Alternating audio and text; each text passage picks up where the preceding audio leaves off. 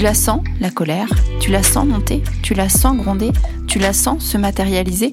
Comme un truc un peu flou, un peu flasque, un peu mou au départ et qui prend forme chaque jour un peu plus. Parmi les phrases que j'ai vues passer sur Internet aujourd'hui, celle-ci, vous ne confinerez pas notre colère, vous n'aurez pas notre liberté de penser donc et surtout, vous n'anéantirez pas notre envie d'un monde meilleur. C'est maintenant, c'est maintenant qu'on le veut, ce monde meilleur, pour nous, pour nos enfants, pour la planète, maintenant. J'ai lu et j'ai écouté, comme beaucoup de gens, la lettre d'Annie Ernaux. Cette écrivaine, c'est la France d'en bas, l'incarnation de l'humilité, la justesse et la sobriété. Ces mots ont toujours résonné en moi comme des petits coups de cailloux secs mais âpres et tellement vrais. Et là, qu'est-ce qu'elle dit, Annie Ernaux?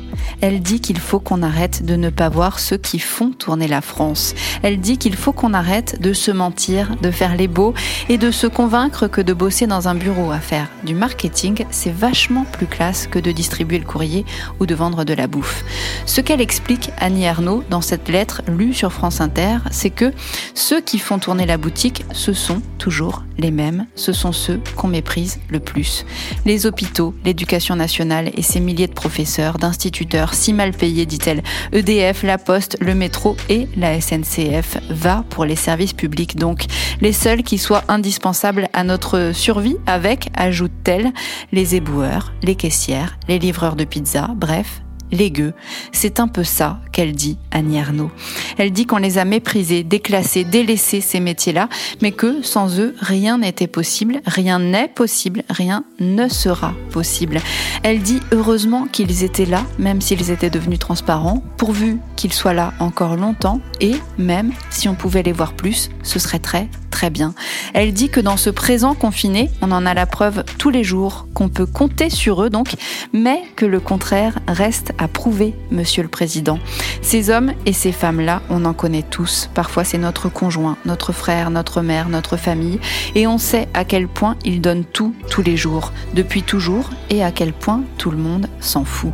On sait qu'ils en ont versé des larmes à chaque nouveau coup de massue, chaque nouvelle coupe budgétaire, chaque nouvelle réforme qui les éloignait toujours un peu plus de leurs besoins réels sur le terrain, des larmes parce qu'ils n'étaient pas compris, pas entendus, et de la colère aussi, pour les mêmes raisons, et parce que se battre contre des moulins à vent, c'est fatigant. C'est fatigant surtout quand tu dois quand même aller bosser et les réaffronter tous les jours tes problèmes et l'accomplir chaque jour ta tâche essentielle à la vie du pays dans l'indifférence générale.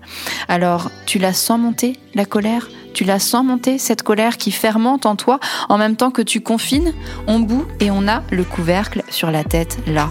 Pourquoi? Parce qu'on voudrait hurler que c'est une évidence maintenant qu'il faut changer le monde, en profiter pour repartir sur d'autres bases, tirer les leçons de nos échecs, de nos réussites et aussi de ce temps de pause et de réflexion qui fait beaucoup de bien, soyons honnêtes, à certains d'entre nous.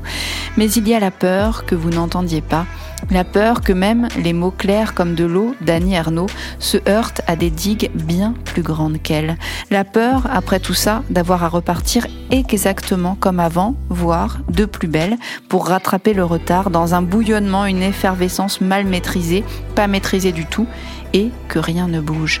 Une inquiétude tenace, disons, plus qu'une peur, l'impression que cette fois on ne pourra plus tolérer l'injustice, les inégalités, l'ingratitude, et le pressentiment qu'il va falloir la faire tomber, cette digue, transformer cette colère en bataille.